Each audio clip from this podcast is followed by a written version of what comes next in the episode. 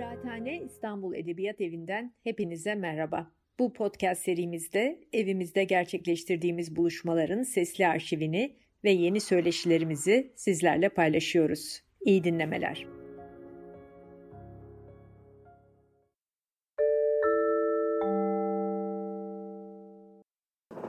Merhaba. Bugün e, sizlerle Ulysses'in yayınlanışının 100. yıl dönümünü kutlamak için e, kitap üzerinde işte beraberce düşünmek, e, kitabın bugün okur için ne anlam ifade ettiği, okunması, çevrilmesi, e, içeriği üzerine biraz sohbet edeceğiz. E, 2 Şubat 1922 e, işte 2-2-22 güzel bir tarih. Epey Joyce'un 40. yaş günü. Yani Ulysses bir 40 yaş kitabı. E, yayıncılar kitabı 40. yaş gününe yetiştirmek için uğraşıyorlar. E, bayağı maceralı bir basın macerası. İşte daha önce e, birkaç yıl tefrika ediliyor bazı öncü avantgard edebiyat dergilerinde. Ve bu tefrika edilen dergiler dava konusu oluyor, cezalandırılıyor. Otoriteler bu kitabı ahlaka mugayir, muzur buluyorlar. Bayağı işte imha ediyorlar. Ee, ve böyle bir şeyin basılıp basılamayacağı çok belli değilken işte Paris'te bir e, ufak bir yayın evi, daha da ilk kitabını basmak isteyen yeni evi, kitapçı işleten böyle yine bu avantgard içinde bir hanımefendi, Sylvia Beach, ben bu kitabı basarım diyor. Ee, böylece muhtemelen Amerika'da, İngiltere'de, İrlanda'da basılması düşünemeyecek kitap Paris'te basılıyor. Ee, burada Sylvia Beach'in bu işi üstlenmesi dikkat çekici. Bu kitabın varlığının e, o zaman belki en önemli hamilerinden biri bir kadın. E, daha önce işte Egoist, e, Little Review gibi dergilerde kitabı yayınlayan insanlar da yine kadınlar. İşte Margaret Anderson, Jane Beach Little Review'da, Harriet Beaver The Egoist'te hem de Harriet Beaver Joyce'a para olarak da yıllarca çok yardım ediyor. Yani bizim bildiğimiz e, James Joyce'u yaratanlar aslında bir yandan da o zamanın e, öncü edebiyat meraklısı ve toplumsal değişim için çalışan kadınları. E, meraklısı için tam bugünlerde e, güzel bir sergi var. Açılacak bir üniversitelerden birinde işte Joyce ve kadınlar üzerine bu dört kadının Joyce'un hayatlık etkileri. Bir de Zürich Joyce Vakfı'ndan arkadaşlarımız Ursula ve Ruth Sylvia Beach'in Joyce'a mektuplarını yayınladılar. O da bu işte bu zahmetli biraz da hani Joyce'un nazının çekmediği ilişkinin çok insani yönünü gösteren belgeler. Ee, işte evet velhasıl sonuçta kitap böyle büyük maceralarla ve zorluklarla 2 ee, Şubat'ta Joyce'un eline ulaşıyor. Ee, Joyce 30 Ocağı kadar e, daha düzeltmeler gönderiyor. Matbaa da 300 kilometre güneyde Dijon'da. Yani bu işler bir de böyle uzaktan haberleşmeyle oluyor. Ee, en sonunda işte 2 Şubat için iki kopya hazır olabiliyor yalnızca. Yani o kutladığımız şey aslında iki nüshanın basılışı arkadaşlar. Bu iki nüshadan birisi Joyce'un doğum günü akşam yemeğine hediye olarak gidiyor. Öbürü de Paris'te Shakespeare Co. kitap evinin, Silivri Beach kitabının bütününe konuyor. Ee, aslında bu gecikmeler Ekim gibi düşünmüşler ancak işte Şubat'a yetişmiş zorlayarak. Ee, bu bana biraz da şey hatırlıyor. Biz de işte 2012'de bundan 10 yıl önce e, kitabı herhalde sanıyorum önce Bulunur'da yetiştirmek, böyle Haziran falan gibi düşündük. Sonra uzadı uzadı en son Aralık'ta oldu. En sonunda Aralık'ta böyle güzel bir tarih 12-12-12 seçmiştik. O zaman kıyamet kopacaktı güya. İşte biz de kıyameti böyle koparıyoruz diye. Biz de o gün yine 3-4 kopya hazırladı ve onlar işte Beyoğlu'nda Robinson Crusoe'nun bütününe yetişti ve biz de onu orada gördük. Um, ve şimdi 100 yıl kutluyoruz. Şimdi 100 yıl böyle şey gibi gözüküyor amma uzun süre gibi gözüküyor ama ben de bakınca biz de çeviriyi yayınlamamızın 10. yılını kutlayacağız Aralık'ta birkaç ay sonra. Ee, hani bakınca evet bu 10 yıldan 9 tane daha önce 100 yıl oluyormuş falan gibi bir yandan da hayat işte böyle uzun zamanları e, bağıl olarak öğretmeye başlıyor. Ya da işte ben e, Ulysses'i okuyup sevmeye başlamam 94-95 ben de 25-26. yıldayım şu anda. O da çeyrek asır olmuş. Ee, işte demek ki evet bu 100 yıl bir yandan uzun bir süre bir yandan da düşündüğümüz kadar uzun bir süre değil yani biz yaşıyoruz bunu içinde. Ee, şimdi bu kitap neden bu kadar önemli? Ee, Joyce bence daha önce yapılmayan iki şey yaptı. Birisi insan ruhunu çok ayrıntısıyla, dürüstçe, içeriden böyle biraz böyle pis ve rezil halleriyle insanın günlük hayatını yine böyle normalde söylenmesi hoş görülmeyen tarafları falan dahil olarak büyük bir gerçekçilikle tasvir etti. Ve bunu dışarıdan değil de insanların zihninin içinden, düşüncelerin içinden anlattı. E, bu yani o zamana kadar pek görülmemiş derinlikte bir e, ruhsal tahlildi. Hatta psikanaliz meraklıları bunu çok önemli bir kendi kendine analiz etme örneği olarak görüyorlar. Yani bir insanın hem kendi işine hem de işte kendi eşinin çocuklarının içine hem tanıdıklarının içine bakarak bunu yazıya dökme çabasını ve bunun işte böyle bir 750 sayfalık kitabın dönüşmesini. Ee, ikinci özelliği işte bu biraz da telefon rehberi, işte ansiklopedi falan diye biraz dalga geçmesine yol açan. Ee, özellikle tek bir günün Dublin'ini ve oradaki insan binaları, işte günlük hayatı, insanları, şirketleri, dükkanları, insanların tartıştığı şeyleri de büyük bir ayrıntıyla tasvir etmiş. Ee, bir yandan da yani bir şehrin ruhunu kağıda dökmüş. Ee, bir de üçüncü olarak bunları çok yeni bir yöntemle yapmış. Yani kitap daha önce bildiğimiz kitaplara benzemiyor. Daha işte bu iç konuşma meselesi. Daha önce bir iki örneği var. Ama bu kadar yoğun kullanılması ilk ve daha hemen daha ilk sayfada bir anlatıcı bir şey anlatırken bir, bir cümle giriyor. Siz o cümlenin anlatıcıdan değil de işte karakterlerinden birinin zihninden geçtiğini anlayacaksınız. Ve kitap hep böyle devam ediyor istisnalar dışında. Siz her zaman bu cümleyi kim söylüyor, kimin zihninden geçiyor, anlatıcı mı, işte iç monolog mu, e, bilinç akışı mı bunları sormak zorunda kalıyorsunuz. Bazen tek bir cevabı yok. Bazen bazı cümlelerin kimin kafasından geçtiği o kadar belli değil. Yani orada da oyunları oynuyoruz şimdi. E, bir de kitap bir yerden sonra biçimsel olarak kitap denen şeyin biçimiyle de oynamaya başlıyor. Mesela biz romanda bir anlatıcı olur ve bu anlatıcı belli bir şekilde anlatır diye düşünürken her bölümde anlatıcının üslubu değişmeye başlıyor.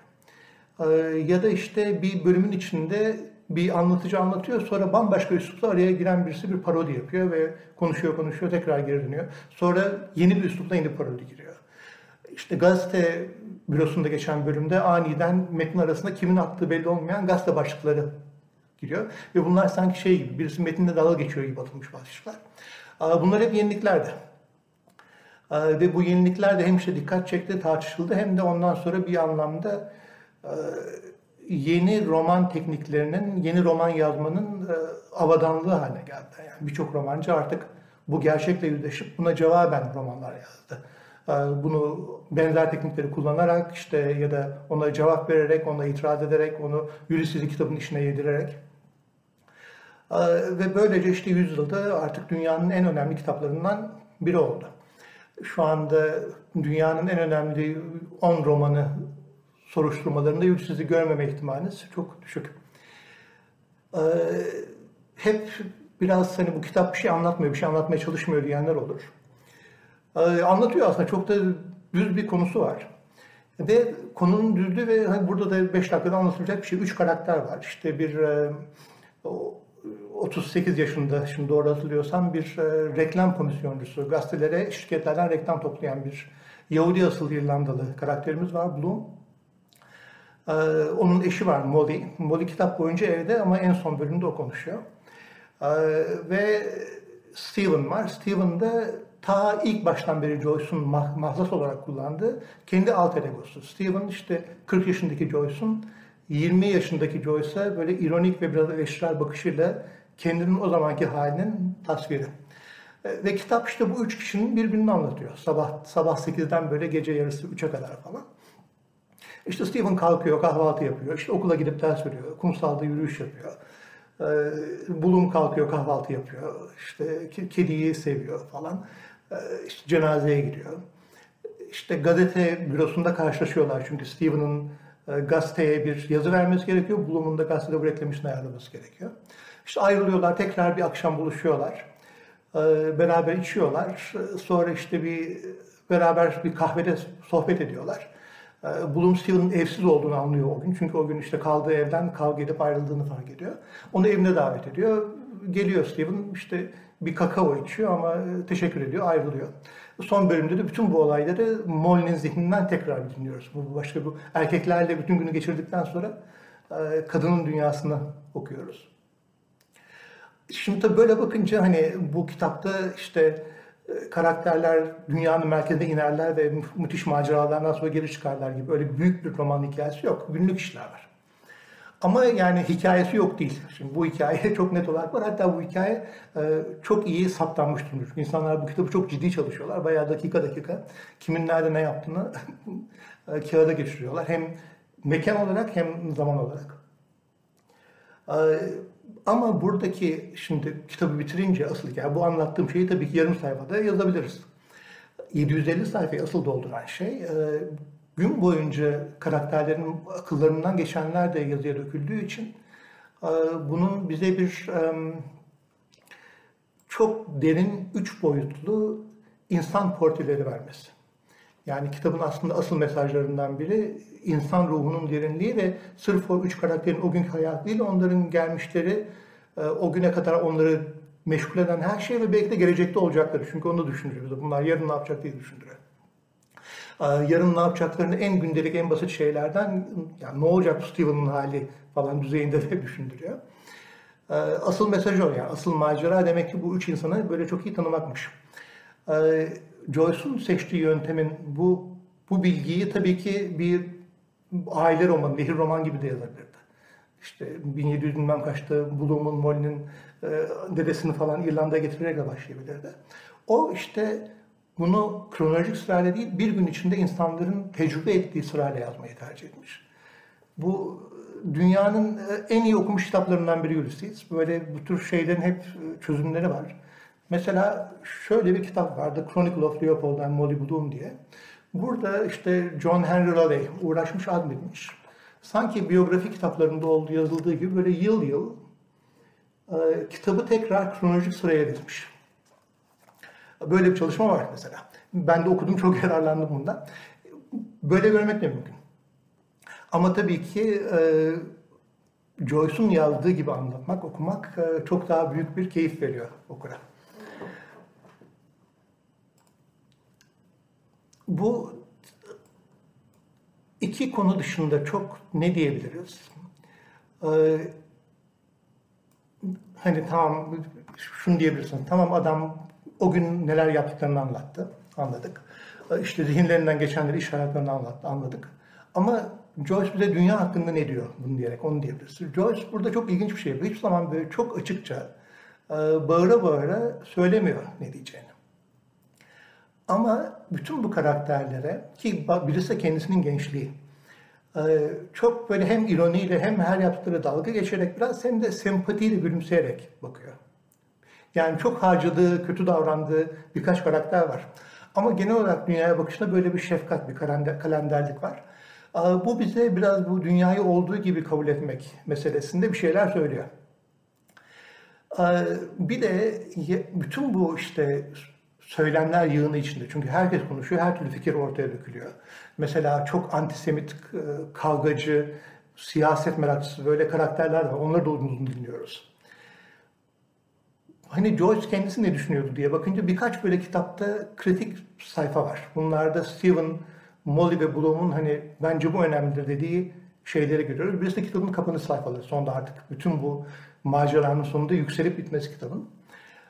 Hep böyle hepsinin de bu kavga, dövüş, çatışma, savaş yerine işte sevgi ve biraz da şu hayatı gülüp eğlenerek neşeyle geçirme isteğini görüyoruz. Bir de son sayfalarda çok böyle yüksek bir doğa övgüsü var. Bayağı yükseliyor bu. Ama şimdi bu deyince bu, bu dediklerim bir yandan da çok böyle hani bayağı sıradan güzellik yarışmalarında kızlara onların işte dünya barışı istiyorum falan dediği gibi gelebilir kulağa. Ve bir tek bu olsaydı belki öyle olurdu. Ama işte bu dediğim belki o temel mesaj da 750 sayfanın işte birkaç sayfaya sığmış olduğu için okuyunca o da güzel geliyor. Ve tabii kitap o kadar zengin ki şimdi ben diyorum bence budur diyorum. Yani benim dediğime katılan çok insan da var. Ama e, kitapta çok başka şeyler görenler de var yani. Sırf mesela bütün bu olayı e, o yılların İrlanda politikası açısından görenler var. Hatta o kadar Dublin yazdı da aslında Trieste'de yaşıyordu. O Trieste kültürü var bu işte falan diyenler var. Yani çoğu şeylere de açık bu dediğimiz konu. Ee, ondan sonra işte bu meşhur e, ünü, bu kitap okunmaz meselesi. şimdi zor olduğu doğru. Yani kolay okunan bir kitap olmadığı doğru. Hele bu sosyal medya çağında yani hepimizin oturup böyle saatlerce bir şey okumakta zorlandığımız zamanlarda e, okutmanın daha da zor olduğu bir kitap olduğuna hiç şüphe yok. E, bu anlattığım teknik e, özellikler nedeniyle okuyucudan bir sabır istiyor. Bu konunun nasıl birbirle tutarlı olduğu, belki kitabı bir kez okuyunca ortaya çıktığı için yani yapının ilginçliği, iyi işlenmişliğini okumak için bir kere görmek gerektiği için okuyucudan sabır istiyor. Yani siz hala işte 100. sayfaya geldiğinizde bu kitap ne anlatıyor diyor deme riskiniz var ve çoğu insanın da başına geliyor.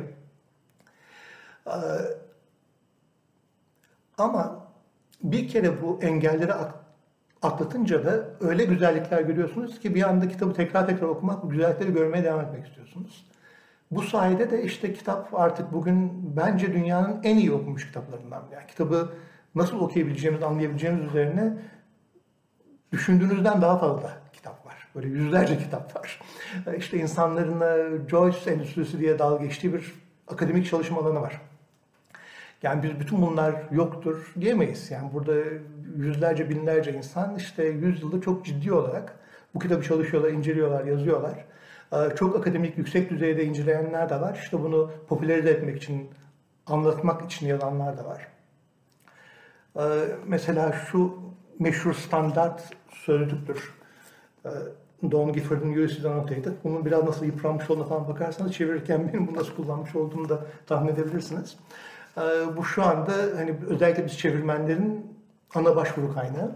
Ama ben bu düzeyde Ulysses'e dalmayı ilk okurlara tavsiye etmem. Ee, benim de bu kitabı bu kadar kullanmaya başlamam ancak çevirmeye başladıktan sonra. Yani bu tehlikeli bir yöntem çünkü her, ayrıntı, her dükkanın adı işte, her edebi gönderme, her şart oturup o neymiş diye bakmak gibi ve görüyorsunuz kitabın hacmi de zaten yüzünün kendisi kadar ee, çok yavaşlatan ve e, kitabın ana mesajından sizi alıkoyan bir yöntem. O yüzden ben bu sözlük işini e, şeye tavsiye ederim. Hani e, özel meraklılarına ve şimdi biz çok heyecanlı bir şey bekliyoruz. Bu Gifford şimdiye kadar standartımızda. Trinity'den işte arkadaşımız Sam Slot, o yıllardır çalışıyor. O şimdi bayağı hacimli ve güncellenmiş ve herhalde bayağı iyi araştırılmış bir yeni bir sözlük çıkacak. Onu o herhalde artık yeni bizim standartımız olacak. Şimdi ben burada üç kitap getirdim yardımcı kitap örneği olarak. Birisi Harry Blamire Bloomsday kitabı. Bu 1966'da yazılmıştı. Bir iki güncellendi. Bu 1966 işte kitabın daha 45. yılı falan. Daha henüz bu benim bu gönül rahatla bakın bu dünyanın 10 büyük kitabından biridir diyebiliyorum. O sırada bu bu kadar bariz bir iddia değildi. İşte Blemires kendisi onu bu zamandan görüp bakın bu edebiyatın büyük kitaplarından biri bunu anlamamız lazım diyerek ve cidden öğrenciler bu anlattığım sorunu yaşamasınlar. Yani daha ilk okuyuşta kitabın yapısını görebilsinler diye e, kitabı maç anlatır gibi anlatmış. İşte burada bu oluyor, burada bu oluyor diye. Bir de aralara da e, o bölümde olan konuyla diğer bölümlerdeki bağlantıları göstermiş. E, bu sayede Blemires'la birer bölüm okuyunca en azından bu ilk başta ne anlattığında kaybolma riskini atlatıyorsunuz. Ee, işte bana benim gözüm açan kitaptı. Yani hani komik olduğunu görüyordum, bazı şeyleri anlıyordum, seviyordum ama kitabın nasıl böyle muhteşem olduğunu gösteren buydu. Ee, kapağının da bunun böyle olmasını ben çok istedim. Ee, bu gördüğünüz Bloom, e, Bloom'un Joyce'un çizdiği bir çizimi. Joyce bir gün bir göz ameliyatı geçirdikten sonra gözlerini denemek için e, bir kağıda işte Bloom'un kafasını ve Odiseya'nın Yunanca ilk e, giriş satırını yazıyor. O, o kağıtlık çizimi kullandık. Belki Odiseya demişken evet aslında daha önce anmam gerekiyordu onu da anayım. E, hep anılır, hep söylenir ve kendisi zaten bunu ilk baştan beri demiş. Bakın bu kitabın kurgusunda Homeros'un Odisea ile ilgili paraleller var demiş. Ve gerçekten de bir sembolik bir paralel kurmuş. Yani Odisea'da işte evine dönemeyen koca, e, onu bekleyen işte eşi, anne ve oğul kişilerini bir anlamda bir metaforik olarak bu kitabın üç kişisine denk düşürmüş. Ee, bütün kitap boyunca onların da bir bulduğum hep bu gündelik işe uğraşırken onun bir işte Odysseus metaforu olduğunda hatırlamamız gereken şeyler var. Bu da işte Odysseus'un meşhur özelliği e, bir türlü A'dan B'ye en kısa zamanda gidememek. E, işte Truva'dan İtaka'ya ki o da Yunanistan'ın bu İtalya tarafındaki bir adaya 10 yılda gidebilmek. Hep işte yoldan sapmak, başka yerlerde yıllar geçirmek. Bloom'un haritadaki hareketlerine bakınca da onda A'dan B'ye giderken böyle soru işaretleri falan çizdiğini görüyoruz. Böyle paralellikler. Ee, bunların bazıları da bayağı komik işte. Mesela Odisea'da e, Odysseus rüzgarlar tanrısından yardım istiyor. Ee, rüzgarlar tanrısı ilk gelişinde ona yardım ediyor. Rüzgarları bir torbaya doldurup veriyor. Ama Odysseus'un adamları bu torbada ne var diye merak edip açıyorlar. Rüzgarlar kaçıyor. Tekrar fırtına. O tekrar aynı adaya geri sürülüyor. İkinci kez gelince sen lanetliymişsin diye kızarak onu azarlayarak kovuyor. Bu olay Ulysses'de Rüzgarlar Tanrısı gazetenin yazı işleri müdürü. O yani şey gibi gazete işte retorik havacı var hava tanrısı olarak. E, bulumunda o adamla bir reklam işini bağlaması gerekiyor. İşte ilk diyor bakın siz bunu şey yaparsanız ben müşteriyle konuşacağım. Onu, adama tabii git diyor işte o, o ilk yardım etmesi. Sonra aradan olaylar geçiyor. Bulum müşteriyle konuşuyor. Tekrar müşterinin şartlarını iletiyor yayın yönetmeni. O zaman o çok böyle komik şekilde küfrederek kovuyor Bulum'u. O da işte Rüzgarlar Tanrısı'nın onu kovması. E, ya da işte Odysseus güç bela canavarla kayanın arasından geçip canını kurtarıyor Skylla ve Charybdis. İşte Bloom'da Steven ve arkadaşı Buck Mulligan'ın arasından geçiyor. Böyle şeyler paralellikler. Ama ya tüm bu paralellikler bilmek güzel, komik ama hepsini ben yazsam bu da yarım sayfaya sığar. Yani bu da kitabın aslında esas mesajı değil. Bu okunmaz ve hani şey olayına geri dönersem, iyi okunmuştur olayına. İşte Bloom'da kitabını söyledim. Bu 66'nın, bu işin klasiği. Bir de e, son zamanlarda yazılan, en sevilen, beğenilen yardımcı kitaplardan biri Declan Kyber, Ulysses ve biz, işte malum Morro kapaklı. E, bu son yılların bayağı iyi kitaplarından ve çok da güzel bir çeviriyle çevrildi Alfa yayınlarından. Bu Declan Kyber işte şeye çok inanan bir insan. Bu Joyce bu kitabı günlük hayatı anlatmak, günlük hayatı yüceltmek için yazdı. O gözle bütün bölümleri işte bizi elimizden tutup gezdiriyor. Bir de hani Joyce'u bilen bilmeyen herkese tavsiye için şöyle bir klasik var. Bu bir zamanlar hala var piyasada işte bu 90'ların bir e, popüler yeni başlayanlar için serisi bu. Hani Derrida, Heidegger falan da var bu seriden. e, bir çizgi roman sanatçısını bu işi bilen birini bir araya getirip çizgi roman formatında bir işte önemli bir konuya giriş yapıyorlardı. Mesela ben burada nereye koydum? Ee, başka bir Odiseya benzerliği işte Odiseya'da tek gözlü dev var. Şeye saldırıyor. Ee, Odysseus adamlar, adamlarını yiyor falan. Ee, Ulysses'de de dünyaya tek gözlü, tek açıdan bakan milliyetçi vatandaş var. O da Bloom'a saldırıyor. Onun kafasına bir suyu kutusu atıyor. Bu kitap e, böyle hani çizgi roman falan diye şey yapmayın. David Norris bir İrlanda senatörü.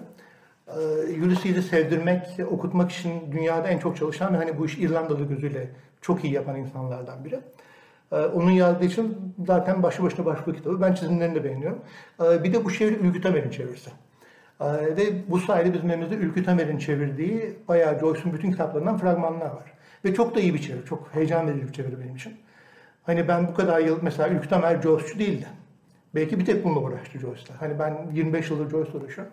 Ama benim gözümde bile burada benim değiştireceğim belki 3-4 kelime vardır. O açıdan da çeviri açısından değerli. Ee, bu kopyanın benim için değeri var. Arkadaşım Boray Biçer bunu hediye etti. Çünkü çok sevdiğimi biliyordu. Ee, Türkçesini bulamadığımı biliyordu. İşte kendi özgün 90'lardan kopyasını bana hediye etti. Ee, bu yıl yeniden basıldı. Hani istiyorsanız sırf internetten bulacağınız pdf değil de kağıt kitap da var. Velhasıl evet yani şimdi okunmaz iddiasına karşı demek ki okunmuş, işte insanlar anlamışlar, anlatan kitaplar yazmışlar. Ee, mümkün. Ve ben özellikle Türkçe okuyanlara şunu derim, e, tutunamayanlar da hani Türkçe'de okunamamasıyla meşhur bir kitap. E, çoğu insan gerçekten okuyamaz, zorlanır. Çünkü zor da bir kitaptır yani, bunu dürüst olmak lazım. Ama e, işte okuyan da çok sever. E, Ulysses'de de aynı böyledir. Zaten bu bir rastlantı değil. Çünkü Oğuz Atay Ulysses'i çok ilgili okumuş, dikkatli okumuş ve tekniklerini kullanmış. Yani tutunamayanları zor okutan unsurların önemli bir kısmı Ulysses'i zor okutan unsurlar.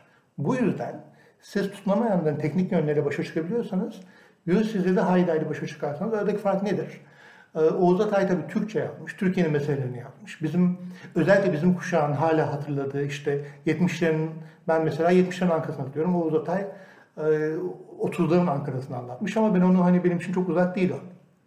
Ve benzer kitaplar okumuşuz, benzer okullardan geçiyoruz. Belki zamanla uzaklaşıyor. Ama sonuçta bizim bildiğimiz işte şarkıları, kitapları, dünya görüşlerini anlatıyor. Yani bizim için oradaki siyasi tarafını anlamak için çok da yardım gerekmiyor. Joyce için işte o gerekiyor. Yani o kadar Oğuz Atay'da Türkiye'nin ruhu sindiği gibi Joyce'da da Dublin'in ruhu sinmiş ve biz tabii buradaki İrlanda'nın siyasi, tarihi, dini meselelerini o kadar iyi bilmiyoruz. Yani oradaki bazı göndermeler için işte bir yardımcı kitabın onu bize elimizden tutması gerekiyor. Ama onun dışında evet yani tutunamayanları okuyorsanız Oğuz Atay şeyde, Ulysses'de aynı benzer bir e, keyifle okursunuz bence. E, bu yüzden hani okunamamış olduğu bir mittir. Bir de şimdi bu okunamamışının bir mit olması e, Tanpınar işte huzurda bir yerde bahseder işte ve o Fransızca okuduğu için Ulysse der Fransızca adıyla işte Monsieur Bloom der. Hem, hem Bloom der işte Ulysse'in Monsieur Bloom'u gibiydi falan gibi bir şey söyler. E, huzurdan yıllar sonra yazdığı bitiremediği son kitabı Aydaki Kadın'da ise artık bayağı yürüsüz tekniklerini kullanır. Mesela elinizde Aydaki Kadın varsa şu dergah yayınları 51. sayfayı açarsanız oradaki sayfada gördüğünüz her şeyin e, Bloom'un köprüden geçip martılara bakarak düşünürken aklından geçenlerin bir aynası olduğunu ama işte Bloom işte kendisi İngilizce şiirler, şarkılar, işte Dublin onları düşünürken işte Tanpınar'ın karakterinde işte Şemsi Paşa, Aziz Mahmut Hüdayi, Üsküdar, Türk şiiri, işte böyle şeyler düşünüyor. Yine kuşlara baktığını. Ondan sonra aynı e, Joyce'da gördüğümüz Bloom'un ve Stephen'ın kafalarından şiir kurması gibi kafasından cümleleri, kelimeleri sıraya soktuğunu, sırayı değiştiğini falan görürsünüz. E, bunlar hani hatta bakınca bazı çok aceleci insanlar da Aa, intihal falan diyorlar. Yok intihal değildir bu. Bu tekniktir arkadaşlar. bu şöyle yani mesela bir Haydn senfonisiyle e, bir Beethoven senfonisini karşılaştırırsanız bunların yapısı birebir benzer. Çünkü Beethoven Haydn'ın kurduğu bir dili kendisi de benimseyip uygulamış ve tekrar tekrar işte geliştirmiş ve yenilemiştir. E, Haydn'ın belki ve tabii Haydn da onu kendisi onun da bir sürü öncüsü var ama sonuçta tarih boyunca gelişen bu teknikleri sanatçılar birbirlerine alırlar. Ee, ve Tanpınar'ın da hani bunu günlüklerinde falan işte anıyor. Efendim Ferit Ergün'ün anlattığı anısı vardır. Ben Ulysses'ten bir sayfa okuyamadan uyuyamam falan gibi. Bu gizli saklı şeyler değil. İnsan, bu insanlar bunları zaten kendi misyonları olarak yapıyorlardı. Ee, aynı şekilde Oğuz Atay ta öğrenciliği yıllarından beri ilgiliymiş bu işle. Ama özellikle bu tutunamayanları yazmak için eve kapandığında belli ki yürüsüyle çok ilgilenmiş, çok çalışmış.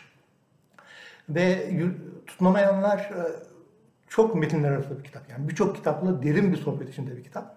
Ve birçok kitapla derin bir sohbet içinde olması da zaten kitabın konularından biri. O da söylüyor, bakın işte siz bu kitapları okusaydınız ben size anlatıyorum falan diyor bunları. E, işte Dostoyevski var, Kafka var, işte Gonçarov, Oblomov var, bir sürü kitap var. Ee, iki kitaptan teknik olarak çok yararlanmış. Birisi bu şarkıları yaparken e, Vladimir Nabokov, Pale Fire'ın bu şarkı tekniğini bayağı birebir taklit etmiş. Onu da göz kırparak yine bir yerde solgun ateş falan diyerek. Ee, bir de Ulysses'den birkaç önemli şey almış. Ee, ilk gördüğümüz hep herkesin e, ilk bakışta hemen görebileceği şey bu uzun noktasız virgülsüz bölüm. Bu belli ki hani aynı tekniği kullanayım demiş. Ve hem biz mesela gençken tutmamayanda okurken gözümüzün korkması olan, nedeni olan bölümlerden biriydi. Şey için de böyle, Joyce için de böyle. Ama bu tekniği Joyce'un ve Atay'ın hangi amaçlarla kullandığına bakınca ve için nasıl olduğuna bakınca aslında o kadar da benzer olmadığını görüyoruz. Yani bence buradaki tek benzerlik evet işte 30-40 sayfa noktası virgülsüz bir metin akıyor. Ve bunun okur üzerinde yarattığı bir his var. Yazarın yazıya yarattığı bir ritim var. Bu benziyor. Ama bunun dışında ee, Joyce'un bunu yaparken yaptığı şey kadın zihnini göstermek. Belki kadın zihninin erkek zihninden farkını göstermek. Ve onun böyle kıvrımlı nehir gibi böyle akıp gitmeyi, akmaya devam etmesi. Bir de çok gündelik, pratik bir nedeni var. Yani bu kadın zihnini en iyi öğrendiği ve oturup anlattırdığı insan eşi Nora. Ee, Nora biraz öyle yazarmış. Yani Nora pek nokta virgül kullanmadan yazarmış. Yani biz bunu böyle çok edebi, teknik olarak görüyoruz, buluş olarak görüyoruz ve böyle bunun çok dünyevi bir sebebi de var. Ata ise orada o, o bölüm işte, Turgut ve Günsel'in ne hayat karşılaştı birbirlerine anlattıkları, konuştukları ve hani ruh hali olarak kitabın çok yükseldiği bölüm. Atay'ın bence orada yaptığı daha çok kadın zihnini göstermek gibi amaçtan çok romanın oradaki bu duygusal yükselişini yaratmak noktası virgülsüzle. Zaten Atay'ın bölümü Günseli ile başlıyor ama sonra da Turgut söze girmeye başlıyor. Sonra Turgut konuşmaya başlıyor. Sonra Turgut kaptırınca işte o Oğuz Atay gibi işte yine oyunlar, şakalar, meddahlıklar, kafiyeler falan bir dağılıyor. Sonra işte tekrar toplanıyor. En sonunda Selim devreye giriyor. Selim'in mektubuyla bitiyor. Yani orada bu üç karakteri birden görüyoruz. Oysa Joyce de tek bir karaktere adamış o uzun bölümü. Ee, ama şimdi bu hemen görünen bu noktası virgülsüz bölüm dışında bence e, başka çok şeyleri de var. Bunun Atay'ın çok kullandığı özellikler de var. Birincisi Ulysses'in kriz bölümü. Yani kitaptaki bütün bu her şeyin yükselip yükselip böyle bir bir kabusa dönüştüğü bölüm uzun bir tiyatro formatı. Bayağı sayfalarca işte insanlar dile geliyor, nesneler dile geliyor, işte ölüler, işte politikacılar falan bir bir uzun bir komedi yaşanıyor. Ee, bu da bu arada özgün değil de şeyde Joyce de bunu Goethe'den, Faust'tan almış. Onun bir Walpurgis gecesi sayfaları var. Oradaki tekniği kullanmış aslında. Atay'da da bir iki yerde mesela bu kantoların sonunda öyle bir işte Abdülhak Hamit'in, Hitler'in falan dile geldiği işte Oğuz Atay kendisi dergi çıkarırken onların bir e, sermayedarın 100 bin lira bağışlama hikayesi var. İşte o 100 binin bir karakter olup dile geldiği falan. Öyle birkaç sayfa var. O sayfalar bence şeyde çok açık bir diyalog içinde. Ulysses'de. Bu, bu tür diyalog sonra bu oyun formatının çok güçlü olarak kullandığı tehlikeli oyunlarda da var. Ee, sonra bu biraz önce bahsettiğim üslup paralelleri. İşte Oğuz Atay'da bir bakıyorsunuz bir bölüm Öztürkçe, bir bölüm ansiklopedi gibi, bir bölümde maç anlatıyor. İşte bir bölüm gazete gibi, bir bölüm polisiye gibi. Bunlar da bence Joyce'dan görüp kullandığı şeyler. Bir de iki kitabın çok önemli yapısal özellikleri var. Ki ben burada e, muhtemelen e, bu konularda çağdaş edebiyat konusunda Atay'ı epey etkileyen Sevin Seydi'nin de işte bu olay 1971-72 gibi oluyor. İşte 66 çıkan bu kitabı da okumuş olduğunu düşünüyorum. E, çünkü burada çok böyle bariz gösterilen bir takım sembolizmler işte Bloom, Stephen Molly'yi e, Hamlet'teki işte baba oğul anne gibi görmek ya da işte Hristiyanlıktaki anne işte Meryem ve baba oğul işte İsa ve baba Tanrı olarak görmek sembolizmleri. E, tutunamayanlarda bayağı var. Adıyla söyleniyor işte. Hem bu Selim karakteri hem Hikmet karakteri bir anlamda İsa ile özdeşleşiyor. İşte Hamletleşiyorlar. O Ulrich böyle bir Hamlet'ten kaçmış. Hatta ya Hamlet'in yine böyle 1966'daki Sabahattin Eyüboğlu çevresinden kaçmış bir karakter. Ee, onların da ben muhtemelen bu Blemire üzerinden tutamayanlara girdiğini düşünüyorum. Mesela Blemires bir yerde e, Bloom'un e, böyle çok üzüldüğü bir an olur. Çünkü o gün e, Molly Bloom'u aldatacaktır ve Bloom bunu bilir. Cenazeye giderken arabada bunu ima ederler. O da tırnaklarına bakıp düşünür bunu böyle ve onun hani çok böyle dibe vurduğu bir anlardan biridir. Blemire tırnak, nails kelimesinin aynı zamanda çivi olmasından yol çıkarak bakın diyor bu Bloom'un çalma gerilme anı.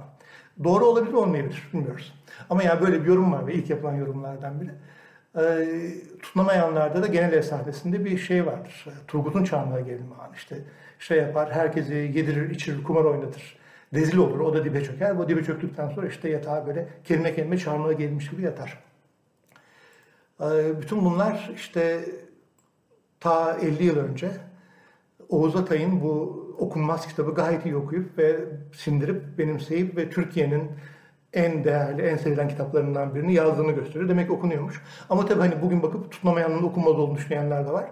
Buradan şuna varıyoruz. Aynı okunmadık düzeyindedir bu iki kitap. Yani okuyan okur, okuyan sabreden, bu dünyanın içine giren okur. Ee, bir de benim sevdiğim böyle bir komik artık ince bir detay var. Bak Uğur Atay'ın bize göz kırpması. Ee, kitaptaki komik detaylardan biri Modi böyle kötü erotik kitaplar seviyor. Ve bir tane okumuş, Bloom'a sipariş veriyor. Gidip bir tane daha alıyor. İşte Bloom'da bir seyyar kitapçıdan gidiyor. Onu oradan e, Türkçe'de benim Zinanın Zevkleri diye çevirdiğim bir kitabı alıyor. Turgut da işte bu kaçıp gidip Anadolu'ya gittiğinde kafasından işte kitap alırken Anadolu kitapları konuşuyor. Ve kitapçı ona Aşkın Günahları adlı kötü kitabı satacağını düşünüp böyle kıs kıs biliyor. Ya böyle bir şeyin hani bu kadar iç içe bu kitaplar rastlantı olması bence mümkün değil. Bu da işte bu Oğuz Atay'ın meşhur şakacılığı ve ince mizahının bence güzel bir örneği. Ee, evet yani özet olarak diyeceğim budur. Bu kitap e, tam tersine e, okunur, sabır ister ama e, vereceğiniz, bence vereceğiniz çabaya değer.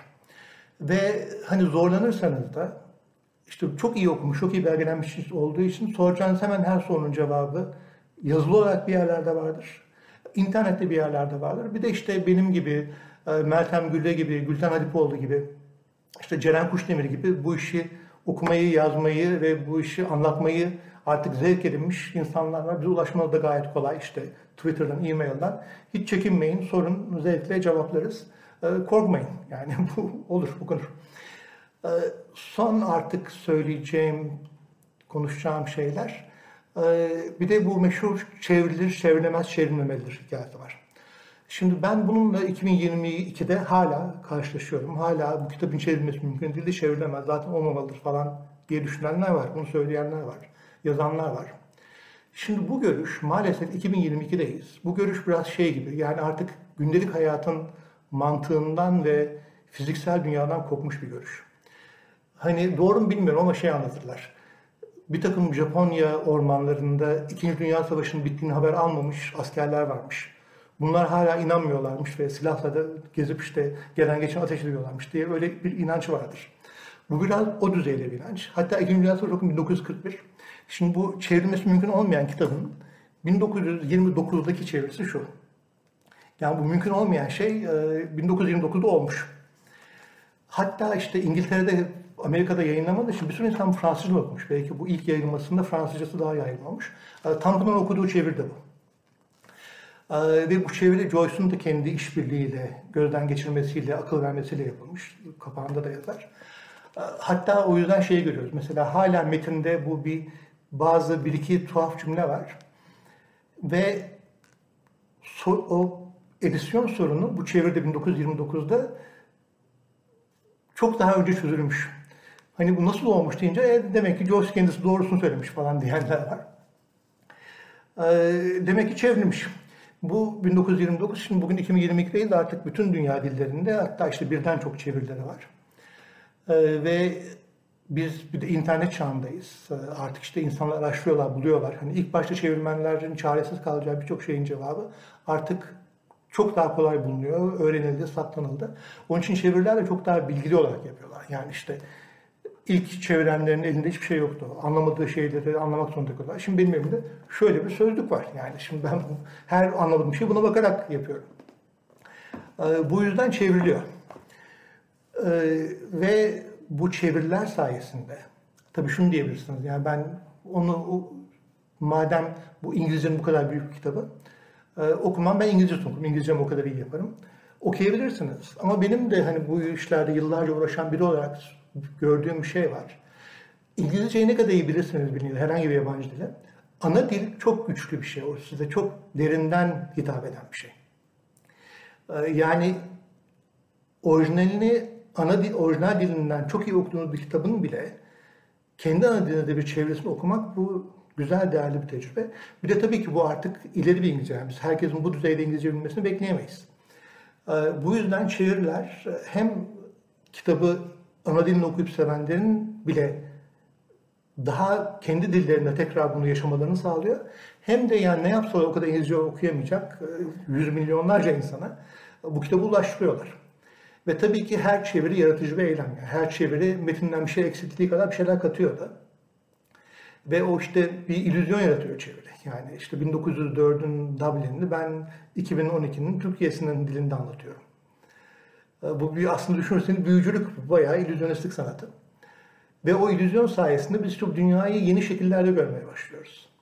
Ve çeviriler sayesinde de bu kitabın hem insanlığa ulaşması artıyor hem de işte kitabın anlam evreni zenginleşiyor. Yani artık kitap sırf o kitap değil, artık e, bütün o çevirilerin de kattığı daha geniş bir anlam bulutuna dönüşüyor. Ha bu kadar konuştuk ben kendi çevirimi göstermedim.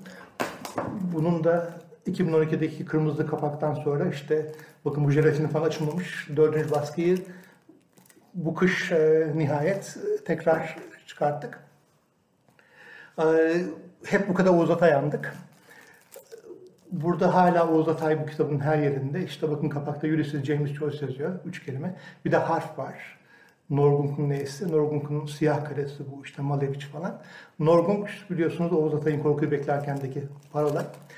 Ve onu ben düşünmemiştim o zaman bunu yaparken ama işte 12-12-12'de çıkarttık. 13-12-12'de Oğuz Atay'ın ölüm yıl dönümüydü. Ve sonra da benim için bu kitapla Oğuz Atay bağlantısı ve tekrar tekrar devam etmesi. Bu kitap sayesinde Sevin Seydi ile yazıştık. işte çevirileri birbirimize hediye ettik. Ve hala da sürüyor bitmiyor. Kitabın Oğuz Atay'la bu yakın ilişkisi. Şimdi bu çevrilebilir çevrilemez konusunda şimdi evet çevir bir kere çevriliyor bunu anladık. Ondan sonra çevrilemez çünkü çok ses oyunu, dil oyunu var. Şimdi evet ama ses oyunu ve dil oyunu da çevrilir. Yani mesela Alice Harikalar Diyarı'nda ilk yayınlandı ya bu olmaz demişler. Çok çok kelime oyunu olduğu için ama çevrilmiş. Şu anda Türkçe'de 60 tane falan çevirisi var. Demek ki yani insanlar kelime oyunu da şu ya da bu şekilde çözümler buluyorlar. Ben son olarak size bu çeviri sorunları üzerinde biz çevirmenler neler yapıyoruz, neler düşünüyoruz? Ona örnek olarak tek bir cümle seçtim. O cümleyi şuradan açıp evet, anlatacağım size. Ee, bu kitabın başlarından bir cümle. Burada daha hemen ilk başta işte Stephen'ın arkadaşı Buck Mulligan onu böyle sözleri kızdırıp kırarken bir yandan o gündelik konuşma sürerken Stephen da denize bakıp daha böyle şairane cümleler kuruyor. Ve burada muhtemelen Joyce bize o genç Joyce'un zihninde sürekli edebi cümleler kurma, bu yaşadığı şeyi böyle çok renkli ve metaforlu ve işte her şeyi birbirine benzerek işte denizdeki çırpıntıları küçük ayaklarının basması, işte o dalgaların birbirinin içine geçmesinin bir harpin tellerinin tutulması falan gibi öyle güzel bir paragraf var. O paragrafın son cümlesi bu biraz çeviri çalışmalarında da bizim dikkatimizi çeken şu cümle. Way white weathered birds shimmering in the dim tide. Şimdi burada bakınca belli ki çok söz sanatı var. Mesela üç kelime aynı Hatta White'a da sayarsanız dört kelime W ile başlıyor. Way, White, Wedded Words. Çok güçlü bir aliterasyon var. Sonraki Shimmering in the Dim Tide de mesela şimdi dim kafiyeli gibi. Ve hani shim in the dim tide, in the dim tide falan bu da biraz böyle birbirine benzeyen sesler. Ee, demek ki bir kere burada bir çevirmeni düşünmesi, görmesi gereken bir ses oyunu var. Ve hani insanların bunlar çevrilemez demesinin en büyük nedeni bu. Ama işte biz çevirmenler de o kadar naif ve habersiz değiliz. Tabii ki görüyoruz bunları, düşünüyoruz. Şimdi ben bir çevirmen olarak bu cümleye baktım ne görüyorum? Bir kere kelimelerin anlamlarını görüyorum. İşte wave white İngilizce'de olmayan, bu Joyce'un sık sık yaptığı gibi iki kelimeyi birbirine yapıştırdığı bir dalga beyaz demek. Wedded, işte evlenmiş, evlendirilmiş demek. Belki işte kelimeler birbirine yapışmış. İşte words, kelimeler, sözcükler demek. Shimmer, böyle titreyen bir ışıkla parlamak demek. Dim mat olabilir, loş olabilir, soluk olabilir. Bu aslında biraz problemli bir kelime. Ve tide gelgit ama buradaki anlamı gelgit akıntısı. Çünkü biz Akdenizliler çok bu işi bilmiyoruz ama çünkü biz o kadar gelgit yaşamıyoruz. Biz o denizin böyle metrelerce yükselmesini bilmiyoruz. Ee, Dublin okyanusta. O deniz günde iki kere dört metre falan yükselip iniyor. Ve Dublin sığ bir körfezde olduğundan o deniz o sığ körfezde böyle kilometrelerce uzaklaşıp geri geliyor. Onun için her gün o gelgitin akıntısına bakmak onlar için bir olay. Bu da sabah daha işte e, öğleden sonra birde tam yükselecek sular. Sular geri gelmeye başlamış. O geri gelen akıntıyı görüyor Körfez'de. Şimdi böyle bakınca hani dim ne olabilir? İşte belki demek ki deniz çok parlak olmayabilir. Ve biraz önce Buck Milligan aynı denize bakıp e, şey demişti. Sümük yeşil demişti. Demek ki hava bulutlu, deniz masmavi değil, böyle bir yeşil grilik bir böyle bir durum var diye okuyorum ben bunu. Şimdi bu bilgiyle bu cümleyi biz düzgün bir şekilde çevirirsek çıkan cümle şu. Ee, dalga beyazı evlendirilmiş kelimeler mat gelgit akıntısında titrek bir ışıkla parıldıyor. E şimdi bu tabi doğru bir çeviri oldu. Ama bakın hiç İngilizce gibi sanatlı olmadı. Böyle aynı şeylerin tekrarlandığı, şairane bir şey olmadı. Ee, işte bizim sorunumuz bunu böyle hem bu anlam verip hem de şairane yapmak. Ne yapıyoruz? Benim yaptığım şu. Böyle sorunlarda ben demek ki bir harf oyunu, ses oyunu yapmam gerekiyor. İşte dalga beyazı, evlendirilmiş kelimeler, işte wave white, wedded words olmuyor. ne yapabilirim? Buradaki mesela bu ilk ifadedeki önemli şey ne? Dalga beyazı mı, evlenmek mi, kelime mi? Bence kelime. O zaman kelimeyi sabit tutarsam K harfiyle ne yapabilirim? Bir bunu soruyorum. Ya da işte bu shimmering in the dim type. Bu shimmer ne mesela? Titreşiyor mu? Ne yapabilirim? Bu dimle ne yapabilirim? Benim vardığım çözüm şu oldu. Kelimeleri sabit tutunca köpük beyazı kenetlenmiş kelimeler yaptım. Demek ki dalga beyazı köpük beyazı oldu. Birebir çeviri olmadı. Ee, evlendirmiş, kenetlenmiş oldu. Ben burada kelimelerin böyle bir dalgalar gibi birbirine geçmesi anlamını vurgulamış oldum. Titreşmeyi kullandım. Tayda akıntı yaptım. Sonra tirşe akıntının üzerinde yaptım. Şimdi bu tirşe kelimesi de tabii titreşmekten çağrışım yaptı. Güzel geldi. Ve tamam hani bu oldu dedim ve bu benim çeviride ya ne güzel oldu kendimde şaşırdığım anlardan biriydi. Burada bu çeviri işi nasıl bir dilin dünyasında gezintidir de güzel bir örnek bence bu.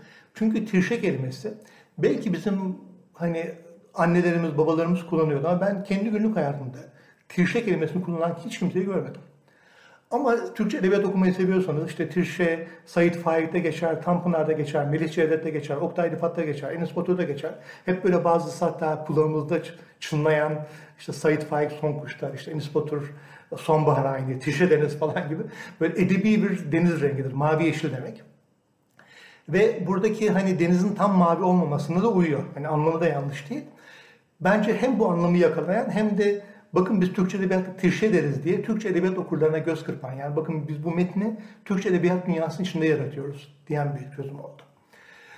Bu benim yaptığım tercih. Ee, Nevzat Erkmen'in tercihi. O da tabii ki naif değil. Bakın o da ne yapmış?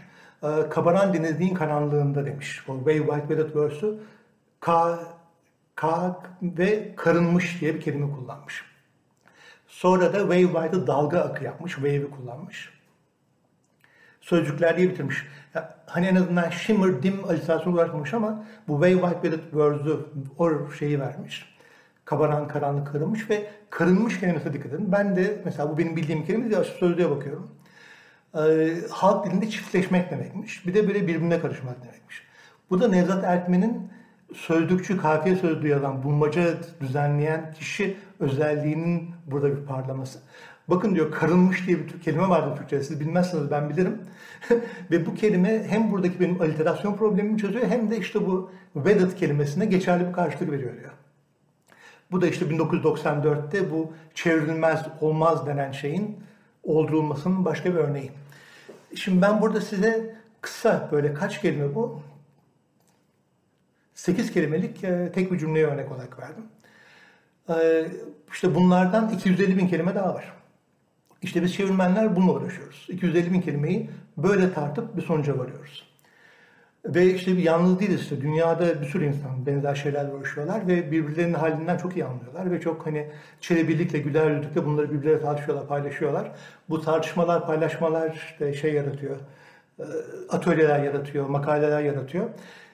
Bütün bu dokümantasyon, yazılı çözümler ve bunları tartışmalar varken 2022'de bu hala çevrilemez diye diretmek bu işte meşhur Japon askerlerinin ki gibi bir tercihtir. Ee, özellikle edebiyat profesyonellerinden rica ediyorum. Arkadaşlar hani bu dünyaya geri gelin, buyurun aramıza katılın ve hani neyin çevrilebilir, neyin çevrilemez olduğunu biz zaten tartışıyoruz, yıllardır tartışıyoruz. Sizinle de zevkle tartışır açıklarız. Ve hani neler imkanlı, neler imkansız ve bu imkanlar neler yaratıyor bu hepimiz için çok öğretici ve eğitici bir şey olur. Evet, şimdi 50 dakika yaklaşık benim diyeceklerim bu kadar. Ee, tekrar vurgulayayım. Ee, Ulysses güzel bir kitaptır, ee, renkli bir kitaptır, komik bir kitaptır, hayat dolu bir kitaptır. Ee, biraz sabır istediği doğrudur ama bence bu sabrınıza değer ve okunur ve çevrilebilir. Ee, meraklılarına okumalarını ve çevirilerini okumalarını tavsiye ederim. Çok teşekkürler, iyi akşamlar.